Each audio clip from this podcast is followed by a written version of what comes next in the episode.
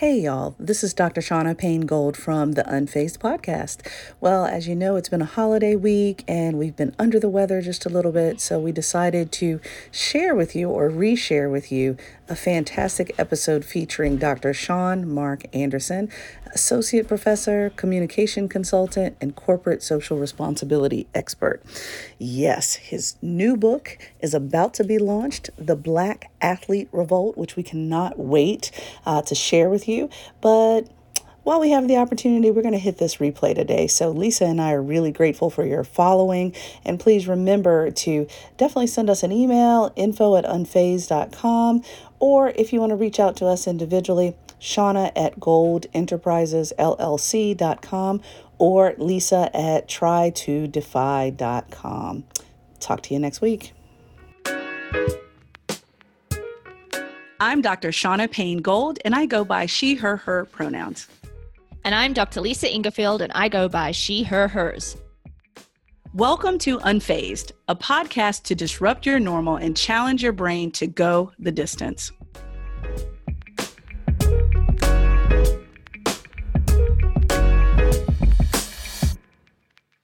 So I have been um, toying with this idea for some time, but this year I decided not to review my NFL uh, Denver Broncos season tickets.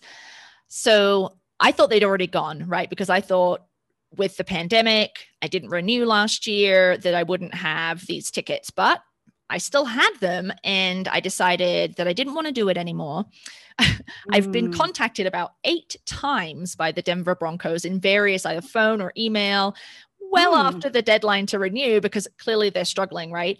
Um, but for me, it just felt like I didn't want to put money into an organization that hasn't really done a great job of supporting their athletes, particularly the athletes of color, when they have stood up um, you know, in favor of social justice, social change. And obviously, the person that springs to mind here is Colin Kaepernick, but it wasn't just Colin Kaepernick. He started things, and there have been other athletes, obviously, through time.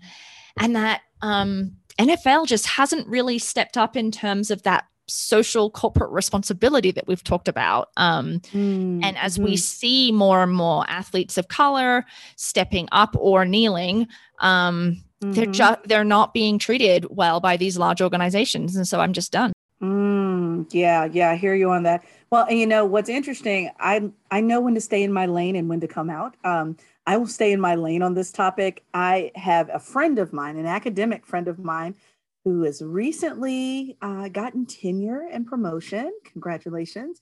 Um, but he's written a book on this very topic. So I think maybe we should call him in and talk about this topic with a true expert that knows the history of social corporate responsibility, athletes stepping up to the plate to do what they should do in the name of social justice, he's the expert in that area. So maybe we should call him in. Hey, Sarah Gross here. I'm Catherine Taylor. Sarah True here. Hey there, this is Dr. Shauna Payne Gold. Celine here. I'm Haley Chura. Hey, it's Alyssa Godesky here. I'm a professional triathlete, Ironman champion, professional triathlete, health and fitness writer, a gravel cyclist, two time Olympian, and former All American triathlete founder and CEO of Feisty Media. None of us would have had the opportunities we've had in sports without the passing of Title IX and the changes that came in its wake. So, as the hosts of Feisty Media's podcasts, we decided to band together and create a series to tell the stories behind the law that changed everything. This special series will be presented on the Feisty Women's Performance Podcast feed subscribe now to the Feisty Women's Performance Podcast. This is nine. Nine. Nine. Nine. Nine. Nine. Nine.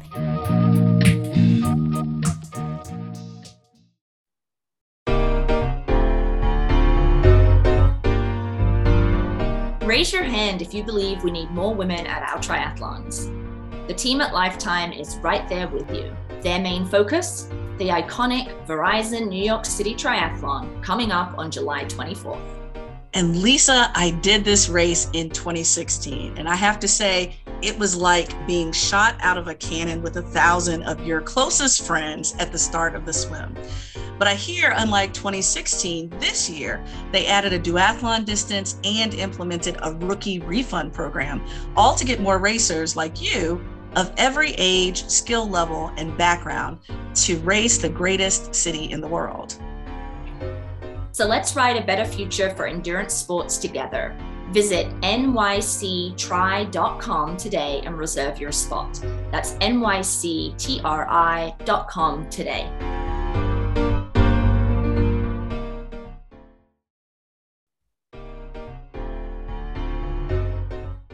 Whether you run, ride, hike, or swim, you understand what it means to push harder, reach farther, and go the extra mile.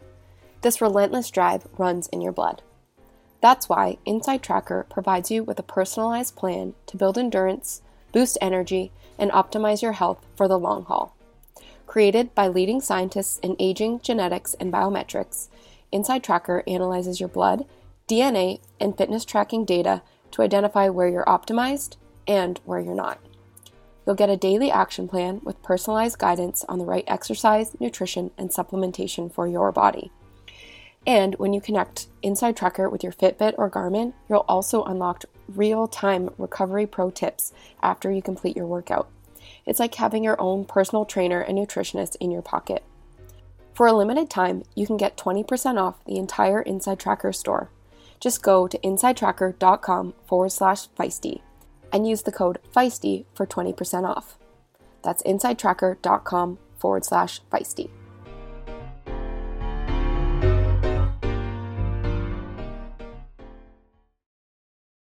All right, everyone. I am super excited about today's podcast uh, because, as you all know, we are pretty well connected in the endurance sport community, but we're also academicians.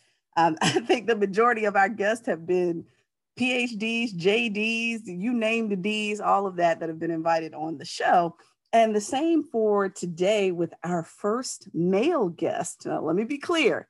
We wanted to make sure that our first male guest, and you never know, you may be the only male guest. We'll see. Um, we wanted to make sure that uh, he was dynamic and powerful when it comes to the work that he's doing, both um, in the social justice area, but also in the um, athletic area. We focus on endurance sports in this podcast. And so we're talking about runners, triathletes, cyclists, uh, marathon swimmers, um, uh, uh, road cyclists, mountain bikers, you name it. We've got a little bit of everybody in here. Um, and so today we have Dr. Sean Mark Anderson that's here with us. I'm so glad that you were able to make the time to be with us because we know your schedule is busy especially given that you are a newly tenured faculty member. Absolutely. Sir, how you doing? Oh, I can take a breather now, right? oh yes, oh yes. You know, it was, it was so interesting, and, and of course, thanks for having me. And, and I feel Absolutely. so honored, first of all, and blessed to be your first male guest. So, so I, I feel really special today. Made, made my week so uh, but yeah but no it, it, it was so funny. Uh, uh, me and a couple of other colleagues in, in other departments at my university we were all just waiting for that the, the, the decision letter right? And what's so interesting is that uh, my university at uh, Loyola Marymount University they, they don't have like a set day where they tell you. They just say really? you have to wait. Yeah you have to wait. Uh, uh, it's like written in the handbook. Oh, you'll find out in April or May oh no! and right, and so uh, I we, we found out. Of course, usually you get the notification late April, but with everything that's going on, especially out here in California, there were just some delays. But when I got that um, email, let me tell you, I shut everything down. I turned on Netflix, and that was it for that day. oh, absolutely. Shut everything down. Yes, absolutely. Now that's incredible because th- that is almost like psychological torture here, waiting oh. for that for that letter to come through. Yeah. Uh, but that's incredible. So now now I can officially say Sean Mark Anderson, PhD associate professor yeah. of organizational communication. There is a difference between a big difference between assistant and associate professor. Oh yeah. Um, so congratulations to you. Thank so you. incredibly proud. Um, I say it all the time when it comes to men of color, especially in academia. Y'all are making the road uh, to be paved more smoothly for my two. Uh, you know, now my two are seven and ten, uh, so they're getting up there. um, and and they know uh, what their options are and college is certainly always on the table so grateful for everything that you've done to get to this point just to be a role model in that area thank you um, and so i'm i'm so interested so tell me about this forthcoming book because the title grabbed me as soon as mm-hmm. i saw it and you know we follow each other on social media sure. but the title just grabbed me and y'all the book is entitled shut up and dribble the Black Athlete Revolt in the Age of hashtag Black Lives Matter. Yeah. And Lisa and I, um, you and, and Lisa Ingarfield, uh, Dr. Ingarfield is my co host. Uh, you all have the same degree. And so I'm so sad that she can't be with us now, but I think it's so crucial that we've talked about communication, the use of words, and the use of one's uh, privilege and positionality in the world to be an ally to other people. Right. And so I, am just so interested in the book. Tell me how you um, kind of, I don't want to say stumbled upon the topic, but how did it pique your interest enough to get to the point where you wanted to write an entire book and do your research on this topic?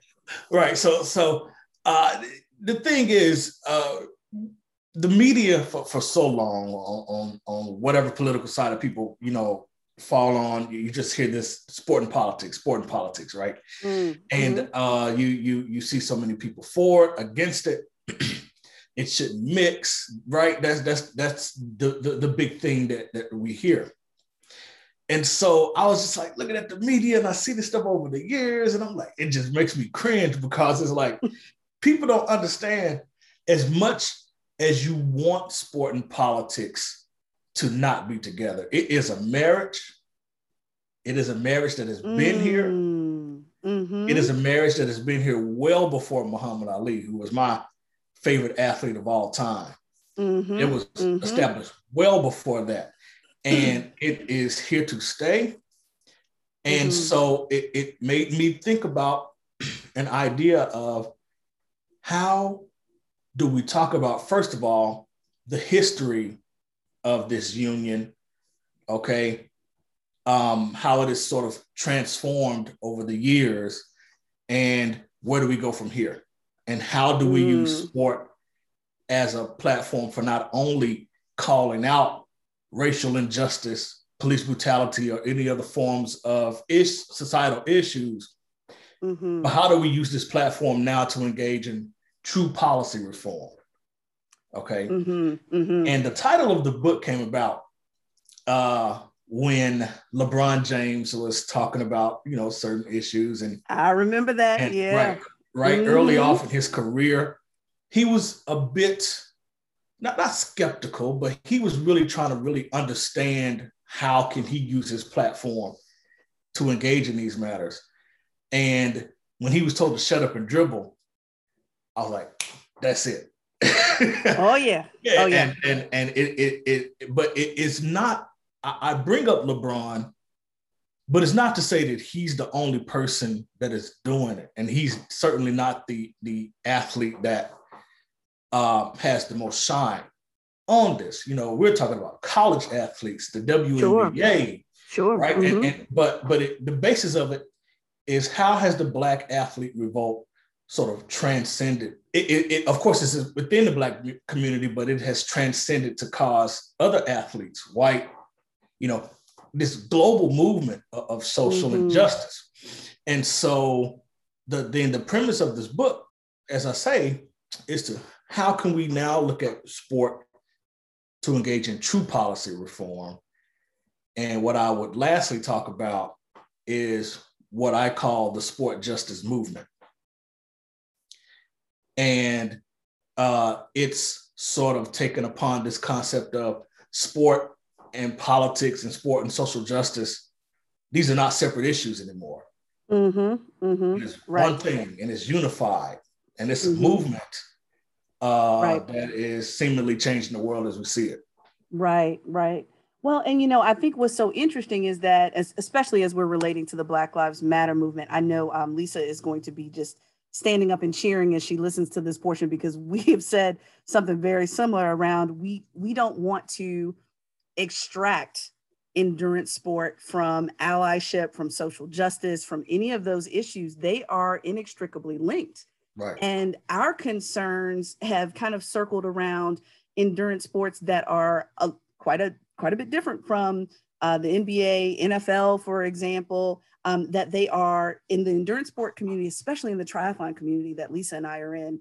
Uh, we're coaches, we're athletes, you know, all those things. We are predominantly white. Mm-hmm. We are all extremely, or, or, I would say, relatively affluent.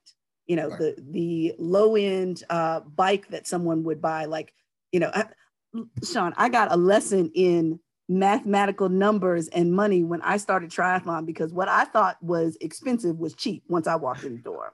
when I went to that when I went to that bike store that day and they said $800 was the low end of a bike. Oh, I'm like, say what? Say what? Um, now I, I adore my uh, bike that I have now that's closer to five figures. And and I've now almost gotten used to that. And so what I'm saying is that we are by the demographics by uh, USA Triathlon surveys, we uh-huh. are extremely affluent. We are extremely highly educated. Of course, it makes sense.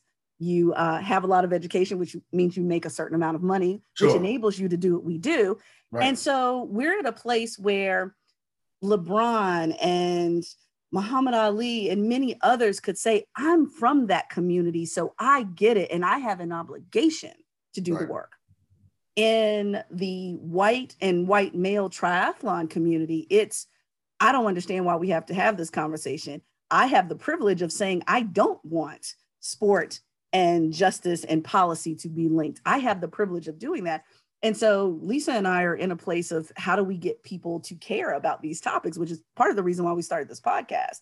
Right. And so I think it's so interesting. The dem- the demographics are so different, and so and this is not to say we don't have people in the endurance sport community that care. They many do. Uh, but there are a lot that say look i'm just here to race. Okay i'm just, i'm swim bike run. That's it. This ain't got nothing to do with me in my life. Um, and so getting people to see that inextricable link and how it affects everything else that we do especially with that link to policy. So right. what might you say to people who may think that there's no need for policy change or the policy that affects a marginalized or oppressed group doesn't really affect me in the majority. What would you say to those people around that policy piece? You know, again, uh, it's it's and and not to sound you know mean or harsh, but it's incredibly naive to uh, escape those two notions because again, you, you're talking about the, the argument has always been, well, I'm paying you as a fan, I'm paying you to watch you uh, to entertain me. me. Right, right. right. Mm-hmm. And and so um, but then I, I I question, okay, yes, they make millions of dollars, or yes, these sports are becoming uh, uh, very popular, especially in the Olympic realm. Um, that at the end of the day, after they're done entertaining, you know, they still have to go home. They still have to care for families, no matter how, you know, no matter what you say. Mm-hmm. And so um,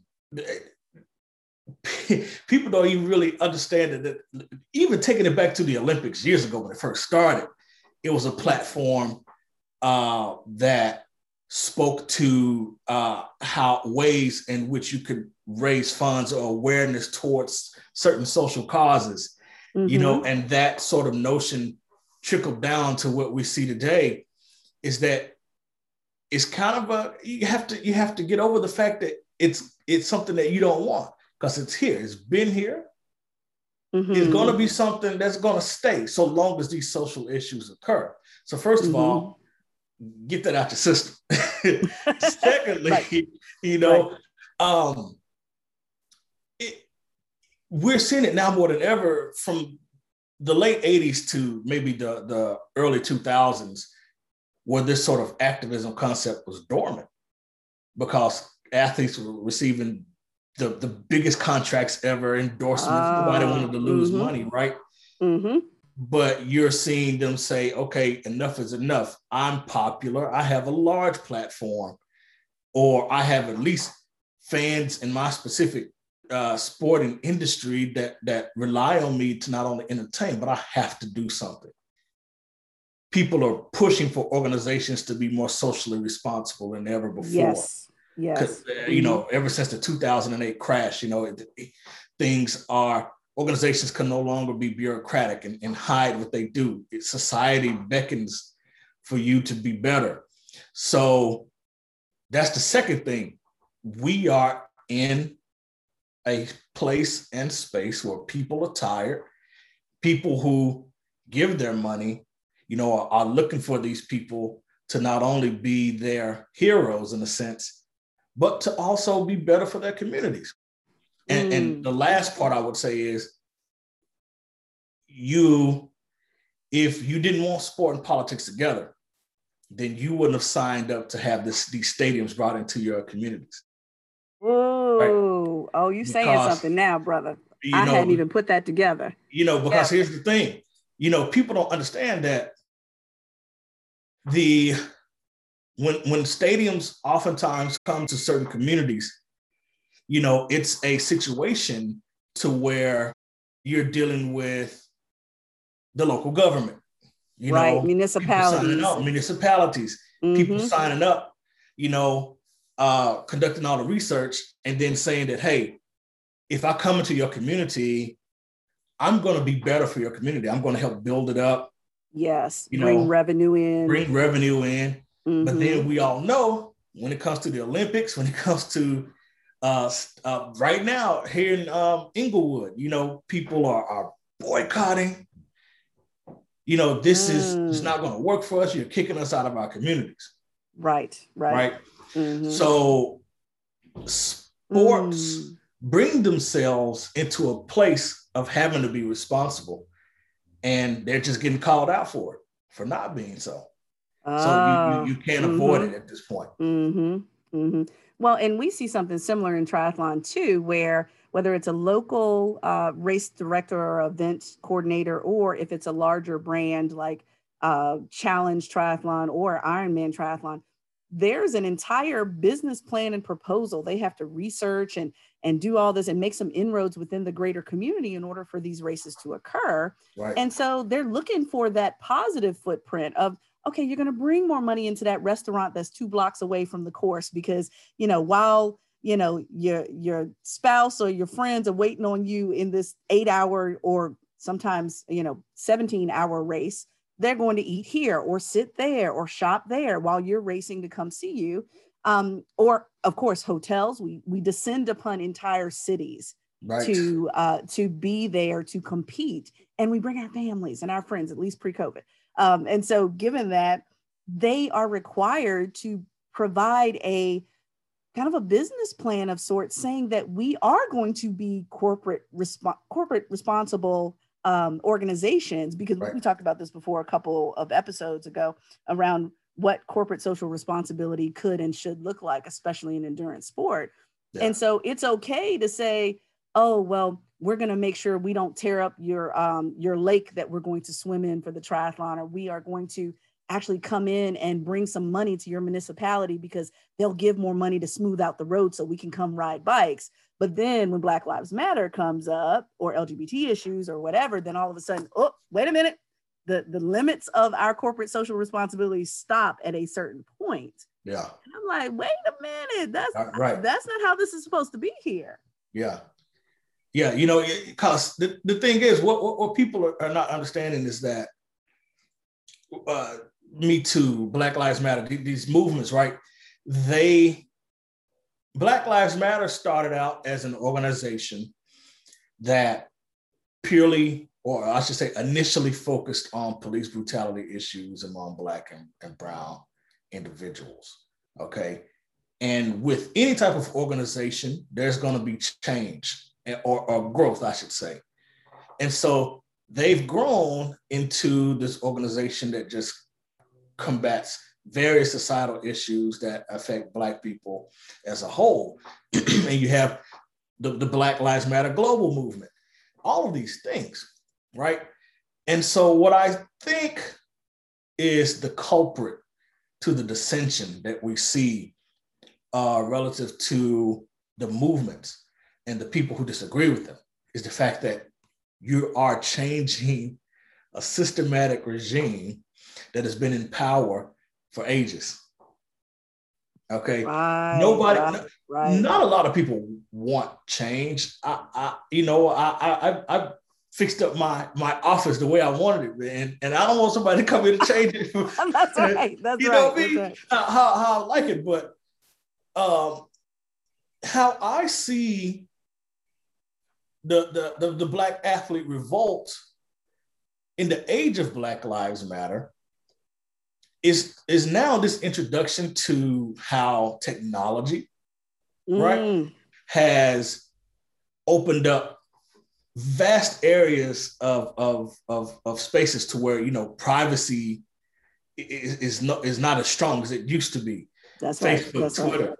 anything that an athlete put, will put out, you know, will get scrutinized and scandalized all over the place, no matter if it's deleted, right? Oh, screenshot that thing in a millisecond. Exactly. yeah, and, yeah. And so um, while this movement has been deemed sort of the, the, the new civil rights movement, it's completely, it, it may have the same premise, but the way you go about pushing the movement forward is completely different from what we've seen in the 50s and 60s and how they went about just because of the globalization and technology that we see. Yes. And so yes. athletes now control their own narrative, right? We have the Players Tribune, in which any athlete who will have a thought or a topic about something that they care about, they can write an article of their own instead of waiting for the New York Times to write something about it. Mm-hmm. And I believe the Black Lives Matter movement has allowed athletes of all kinds to be able to say that, okay, um, I may not know all of the facts, but right. I'm going to do what these movements are doing educate myself, build a platform, put a team around me, and create strategies that will help the people that I care about. And I mm-hmm. think that's mm-hmm. uh, the biggest thing that we see. Uh, one mm-hmm. example about that is Kyrie Irving. I believe a lot of people, okay, he seems a little off. He yeah. seems a little great. You know, every time somebody creates a movement, right, you, you, you, are crazy and, and they think you crazy until you become successful and then they start to take notes that's but, right um, that's right and so and he's you know he he went to little rock arkansas my home state and you know kind of gotten the history of the little rock nine he's helping george floyd's family you know it, you're seeing athletes sort of put this care this concern these concerted efforts into these movements I believe like never before. Mm-hmm. Well, and you know, this is what you took my mind to another place because, of course, when Colin Kaepernick first took a knee, let's vilify him and, and put some horns on top of his head because he was problematic for so many yeah. reasons. Mm-hmm. Um, until you know people got more information about the background and him talking to a green beret and you know taking his advice, et cetera, et cetera. And so, you know, Colin Kaepernick was the devil incarnate, if you will. And as I was watching it initially unfold, I said, you know what? I, as as much as I adore as well Muhammad Ali, I have a, a artwork of him in my house. Me too. Um, yeah, you got to right. Um, and so, um, but even with him, I looked at it and said, okay, we're seeing, you know, Muhammad Ali 2.0, or you know, we're seeing a pattern, even if we're not basing it on Muhammad Ali, we're seeing a pattern you get vilified at first, and then all of a sudden you're a saint. Same right. thing happened with Dr. King. Same thing happened with a, a, lot of different icons in the Black community. And so I was like, oh, we're seeing the beginning of this story because all of a sudden this is going to turn into a whitewash story of he was always right. When I'm like, hold up, wait a minute. I keep receipts, long receipts. Exactly. And the receipts say when he first took a knee, he was a villain. He was problematic. He was divisive. Lisa and I have talked about divisiveness um, on this podcast as well he was divisive and now all of a sudden you know on the cover of gq and people are rethinking it there it's not as much of a visceral reaction to him now as it right. was originally and so you see this um, and i'm wondering if you see this as well this kind of arc of development over time to audiences that are like wait a minute let me rethink this thing or even if they don't agree they're not as you know, volatile about their disagreement. They're like, well, maybe they have some points here, and maybe that group has some points. Do you see there an arc of change when it comes to this, where initially it's extremely, uh, it's like a lightning bolt. Mm-hmm. And then all of a sudden we look back in reflection like, mm, hindsight is 2020. I, I get some of that feel, and I'm wondering if we saw some of that, whether it was with LeBron or, or anyone else that you included in the book. Yeah, no. Uh, so to answer that question immediately, yes, there, there is change. Uh, but I would fashion to say that, okay, for example, you talk about a diversity and inclusion a lot with, with a lot of your work. Uh, and, and with organizational communication, um, that's one of the areas that I focus on under this whole umbrella of social responsibility, uh, right. specifically with sport organizations. Mm-hmm. I will call out to say that, yes, we are seeing a lot of change. We're seeing organizations say, okay, we want to create a more diverse and inclusive environment. We have beefed up our numbers in this particular area. Mm-hmm. But the problem that we're seeing now is retention. Whereas ah, people mm-hmm. are, you, you're getting the numbers, but the assimilation and the socialization processes that we see in organizations don't fashion themselves to keep whoever it is that they've increased those numbers by, you know, they're not staying because right. the culture is not changing. Okay. So I'm saying that to say yeah, we're, we're seeing a, a, a, lot of changes in the realm of uh, athlete activism and how it's actually kind of pushing these organizations, the, the, the, the, the NBA, mm. the NFL, or NASCAR, any of these sort of organizations yes, to be like, okay, well, we really got to sit down and look at this. I mean, the NFL even admitted that it handled the Kaepernick thing wrong.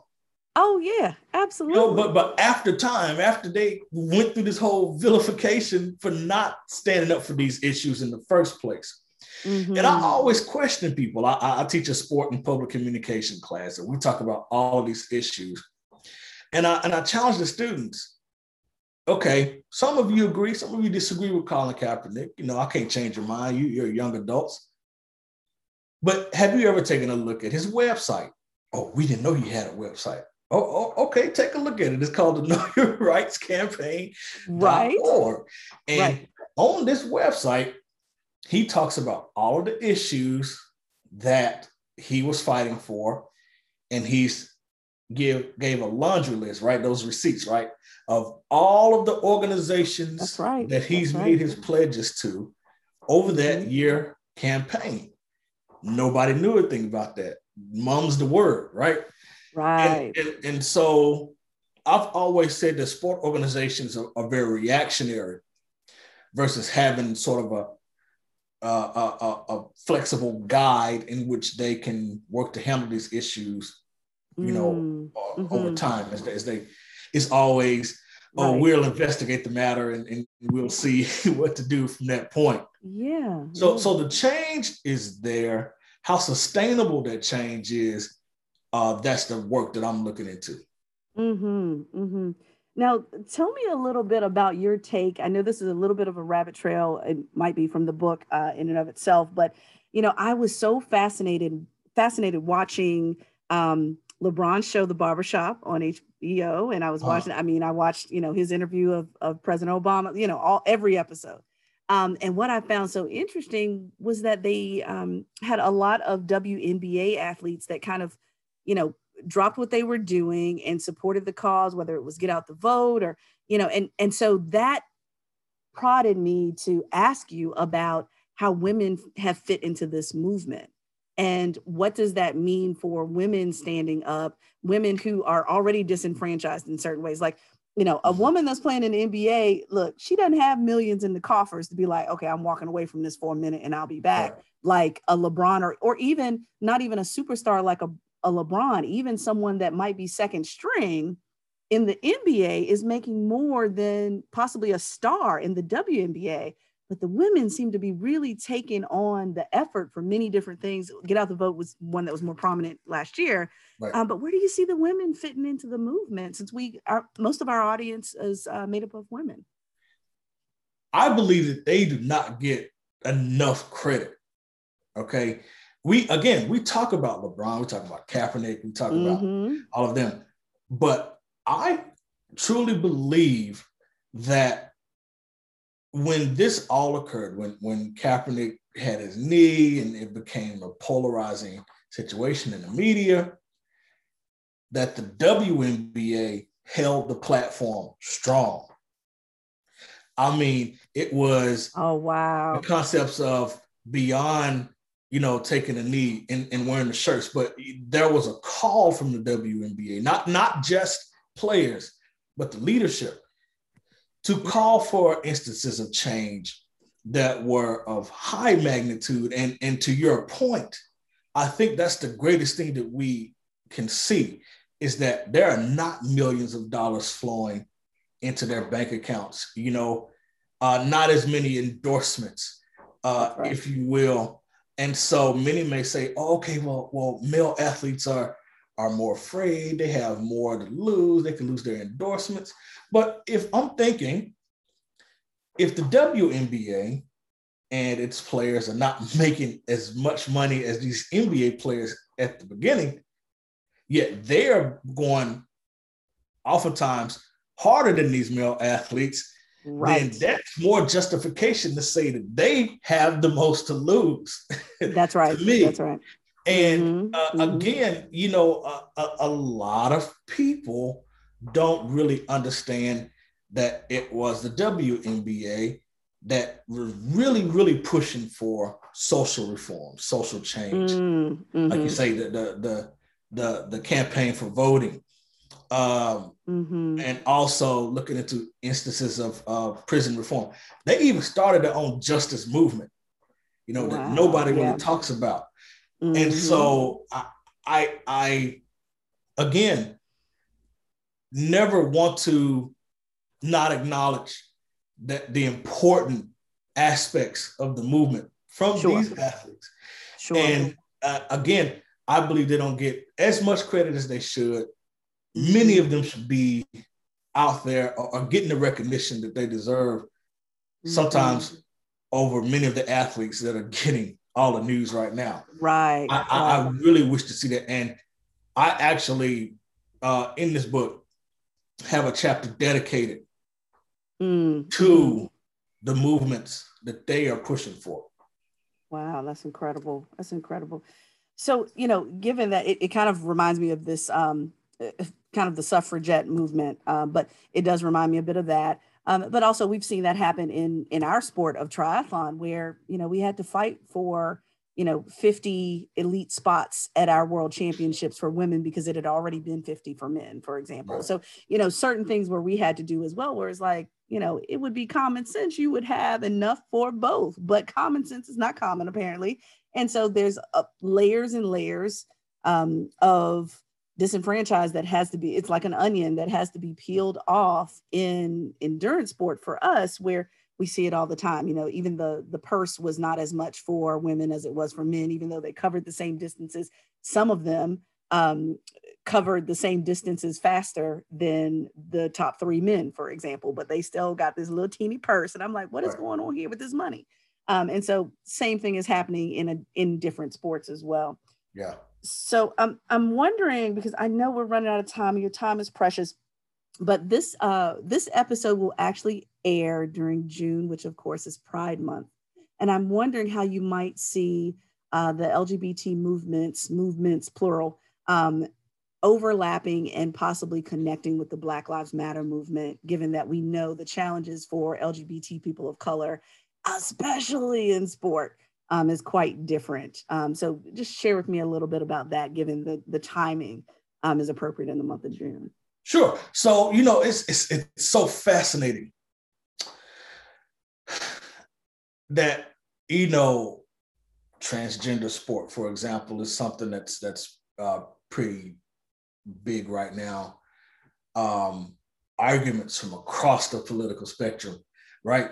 That's uh, right. Are, that's right. Are, are making things um, and this is interesting. I was on this uh, other podcast about a couple of weeks ago, and one of the hot seat questions was, um, "Who do you believe is the most trusted news source out there?" And I said, "Me." Oh.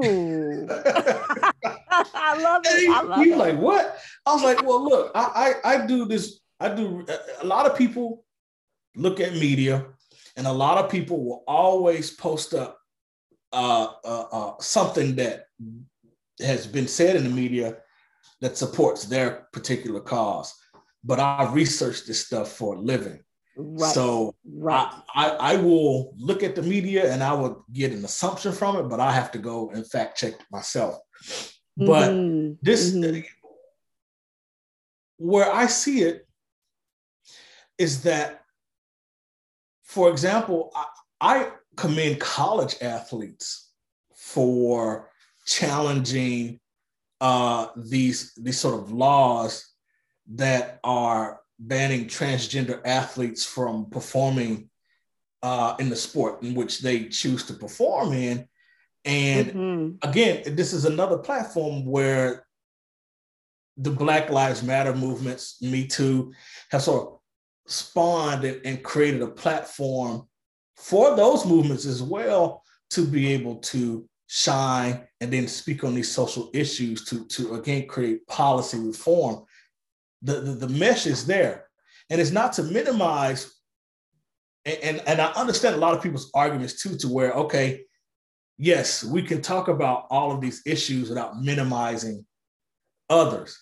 And I believe that we are pushing forward in a way that's allowing that. It's going to be a while, you know, how our society works. Mm-hmm, mm-hmm. But I think when it comes to sport and how we are now opening up things to, um, you know, having uh, women like coming to playing football and, and things like that. Right. We're right. seeing it. It's sort of a test, but we're seeing if society can handle that, right? And if we can get more people to get more involved and to understand how these issues are important, I think uh, those movements will mesh together beautifully. Mm-hmm. Well, and you know, these college students are not having it. Okay, they, they're going to tell you exactly how they feel. They are going to. They push. are powerful. Oh, absolutely. Their voices will be heard. And so I, I, say all the time, you know, even as an administrator for 25 years now, students, your voice, and, and I'm pretty high on the scale when it comes to senior leadership. And I still say that students will always have the most powerful voices, yeah. whether it's on campus or off campus. So I, I hear you completely on that. Well, I know we're running out of time, but just to wrap up, one fun question that I would love to ask you because we have such an audience that's heavy uh, from the women in endurance sport. Share with me, if you will, your favorite woman athlete. Who's one of your favorites? We already talked about Muhammad Ali, hands down, but Give me a woman. oh, I'll have to say Althea Gibson. Uh, uh-huh. Uh-huh. The Absolutely. the the Absolutely. The, the the amount of I'm gonna make up a word. the amount of overcomeness. That's what we do as PhDs. We we make up words. You know, overcomeness. I love it. I love it. That, that, that but to be able to build such a lasting legacy, you know, during that time. Oh, yes. Mm-hmm. Mm-hmm. You know, I, I believe is monumental because when it again, when it comes to to my favorite athletes, I not only look at the, the talk that they do, but the, the the way that they can back it up. Oh, and oh, yes. I, I, I mm-hmm. just, you know, I, I admire that.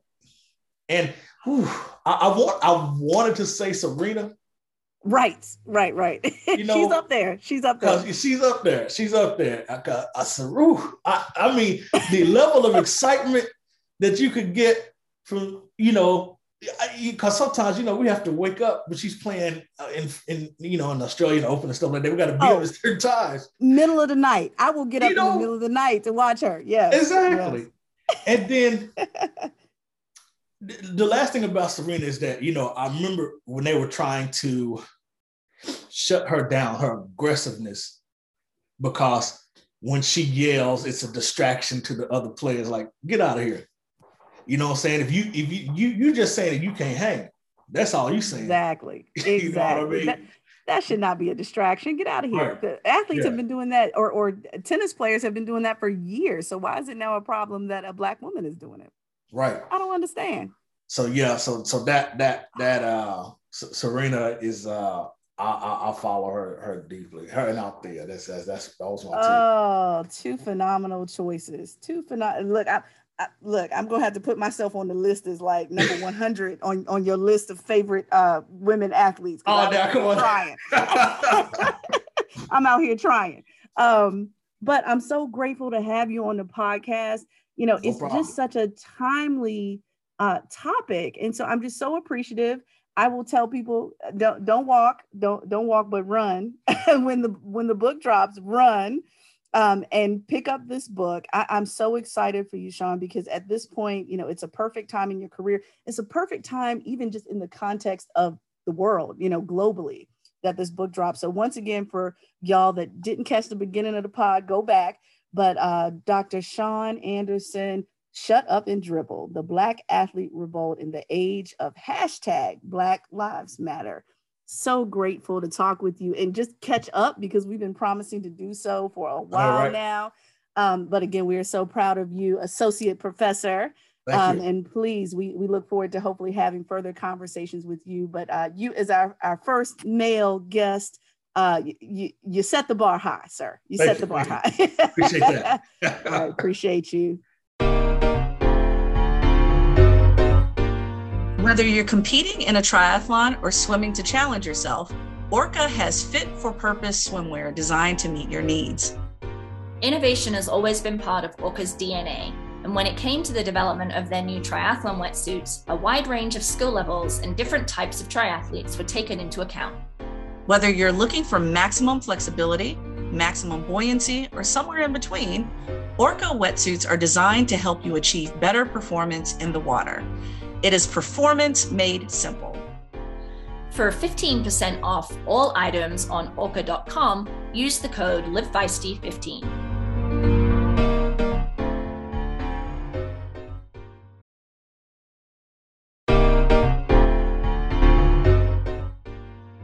All right, Lisa, I have completely lost my mojo for cycling. It's nowhere to be found. But maybe with a brand new bike computer, I'll get back into the swing of things. I definitely know the feeling. Um, I did get a new bike this summer and a new bike computer. So I'm really hoping that those two will be the perfect match to get us back into our cycling routine. The Hammerhead Karoo 2 is the most advanced GPS cycling computer available today, with industry leading mapping, navigation, and routing capabilities that set it apart from other GPS options free global maps with points of interest included, like cafes or campsites. Lisa, you know we love our coffee, mm-hmm. but that means that we can kind of explore a little bit and we can do that with confidence and on the go flexibility. You know, quite honestly, you sold me right there with the fact that it's going to tell me where the coffee is. I mean, that's that's really all I need. But also, the Karoo 2's touchscreen display is intuitive, responsive, and in full color. Yay. So, your navigation experience is more like a smartphone than a GPS device. You'll see your data more clearly than ever, even in rugged conditions, since the screen is scratch resistant with anti glare and water droplet rejection. Oh my goodness. And I am so rough on my electronics. I need the scratch resistant piece right there. But you know, tens of thousands of cyclists have chosen the Karoo 2 as their trusted riding companions, including Flora Duffy. Hammerhead's Karoo 2 was named Bicycling Magazine's editor's choice in GPS cycling computers for the past two years and continues to collect accolades throughout the sport. So, unphazed listeners, we have an exclusive offer for you. For a limited time, you can get a free heart rate monitor with the purchase of a Hammerhead Karoo 2. Visit hammerhead.io right now and use promo code unphazed. And remember, that's with a PH and at the checkout to get yours today. Unphazed, we have a promo code, Lisa. Woohoo!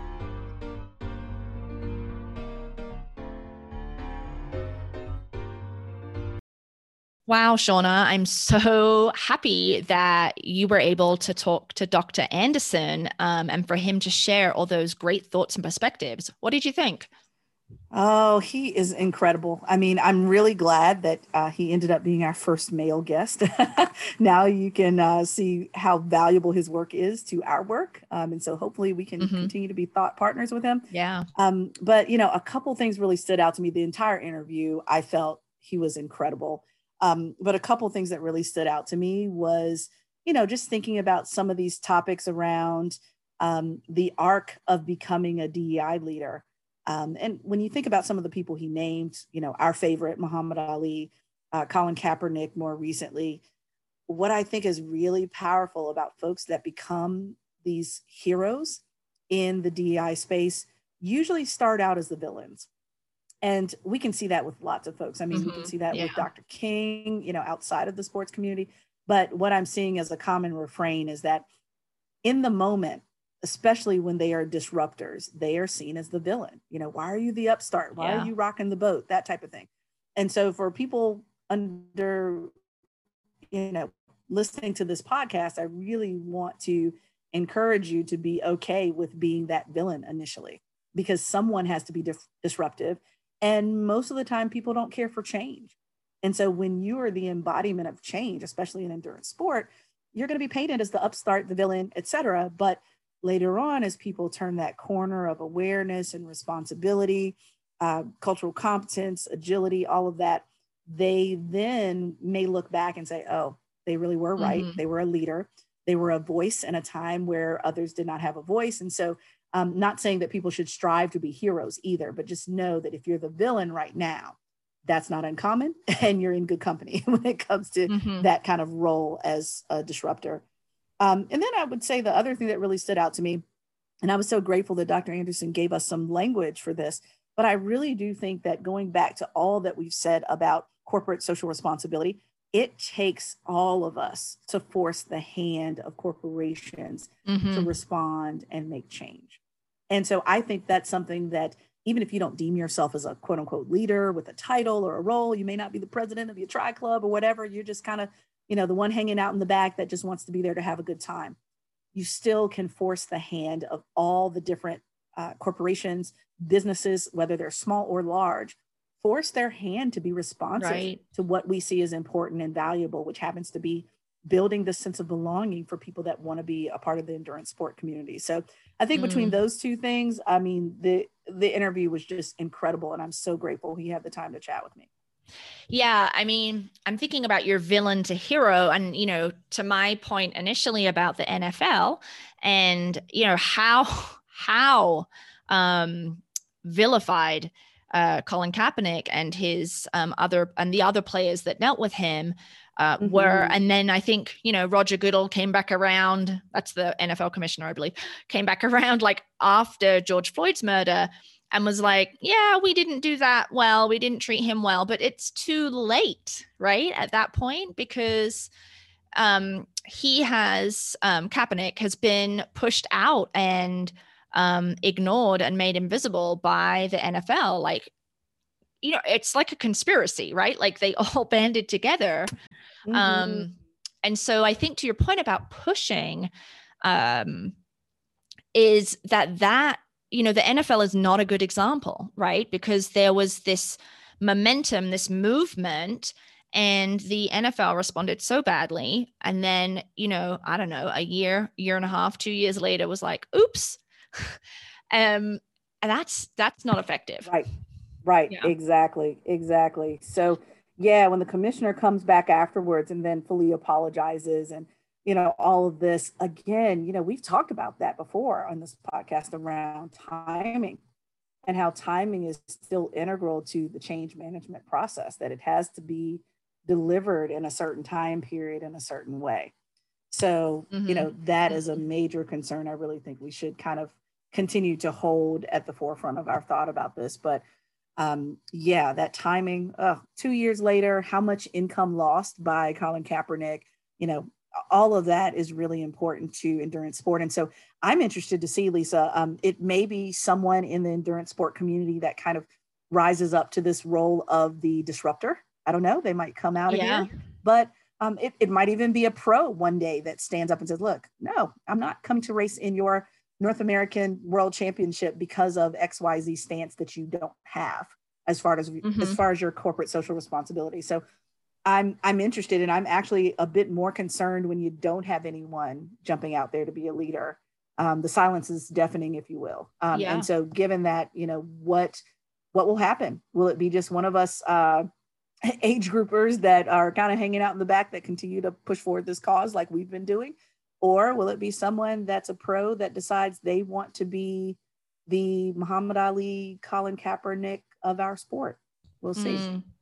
Yeah, I did think about that actually when um, during the interview because I was thinking about the professional field in triathlon specifically, and to some extent in bike racing, um, that there isn't there isn't a pro right that's stepping up and doing that and i think that's, that's absolutely right. a product of the fact it's predominantly white and so folks are not um, not feeling like it's their place. There's, I do understand there's a financial risk, and right, but if you want to do the right thing, if you want to disrupt, then as a white person, that's the consequence, right? That's the consequence for social change.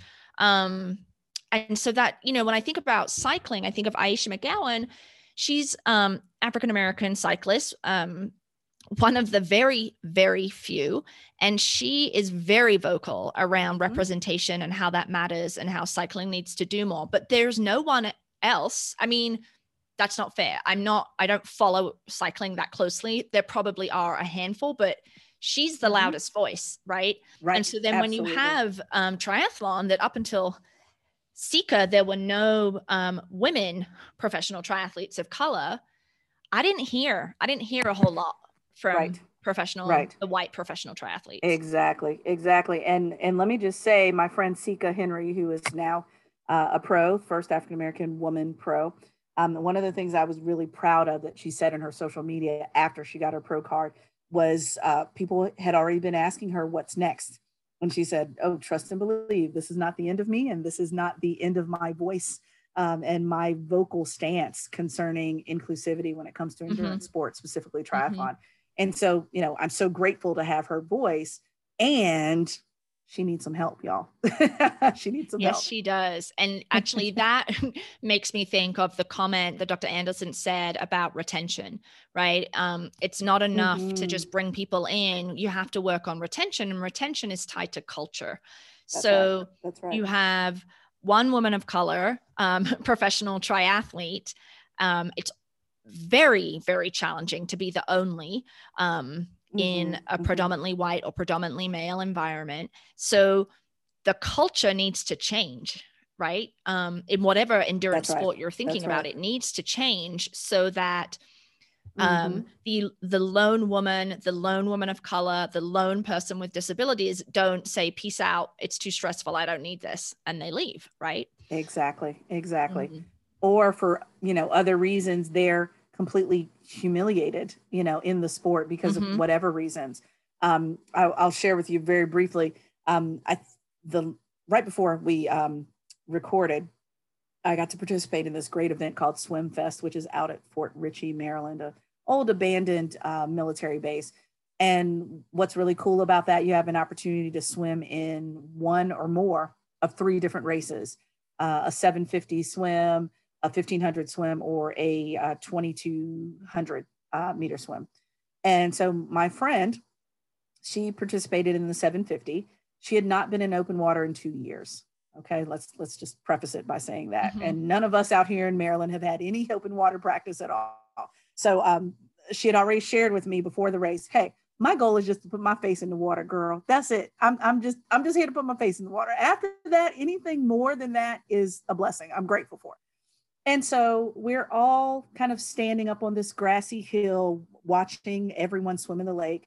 Um, and my friend is the last one to get started. Now, the first eh, 100 meters or so was standable, actually, a lot of grass in there, but standable. Well, she is already having a panic attack, not even what 100 meters in.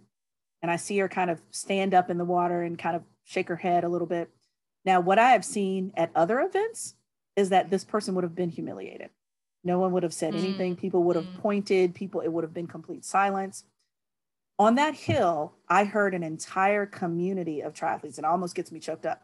An entire community of triathletes cheering for her and saying, "We're so proud of you. You can do it." etc and just cheering her on and giving her the confidence to even get started she was the last one to start she was the last one to finish but everyone was mm. so proud of her and that's what I imagine when I think about community. I've been in other situations where the last one to start and the last one to finish was humiliated. They've taken the the finish line down. They've yep. taken up all the cups, that all of that in the background. And this was not the case. And when I left, I just really felt like this is what the triathlon community should be all the time. It happens to be that this was more of a local event run by a local um, race uh, event coordinator, but this should be the big ones. This should be what Ironman feels like. This should be what a lot of the larger challenge feels like. This is what it should feel like, and it doesn't. And so this is something that we can aspire to so that people feel supported and folks don't feel like they don't belong because we've been talking about sense of belonging from day mm-hmm. one. Mm-hmm. People like Ali, Kaepernick, tons of people, Sika, Ayesha, all of them are doing their work so that more people come into the sport and they feel a certain way, the same way that my friend felt when everybody was cheering from, for her from start to finish. That's what we should have. We mm-hmm. don't have it yet. It's mm-hmm. aspirational, but I think we can get there if the uh, Muhammad Ali's of the sport kind of step up. Yeah, and it also shouldn't be just on the shoulders of folks of color or the the group that is experiencing marginalization in whatever context that is, right? Like that's right. That's allies, right. co-conspirators need mm-hmm. to step up and stand beside, right? They also need to know when to step back and be quiet, but mm-hmm. there is right. that supportive piece. Um, mm-hmm. And I think that's a really valuable and important point for us to think about. And, mm-hmm. you know, the one, the last thing I want to mention about Dr. Anderson's talk well it's two kind of things one is policy yay policy change yeah always about absolutely. policy change right absolutely. so pretty happy to hear that but then i just you know i was it made me think of tulsa and the north american championships that happened mm. there the ironman champs mm-hmm. this past weekend and for those of you who don't know, uh, 2021 is the 100 year anniversary of the 1921 massacre of um, over 100 uh, black residents of this community by white people. And i'm i'm saying i'm describing that. I'm not saying race riot or race massacre because i want to be really precise right? Many many black people including children were murdered by white people.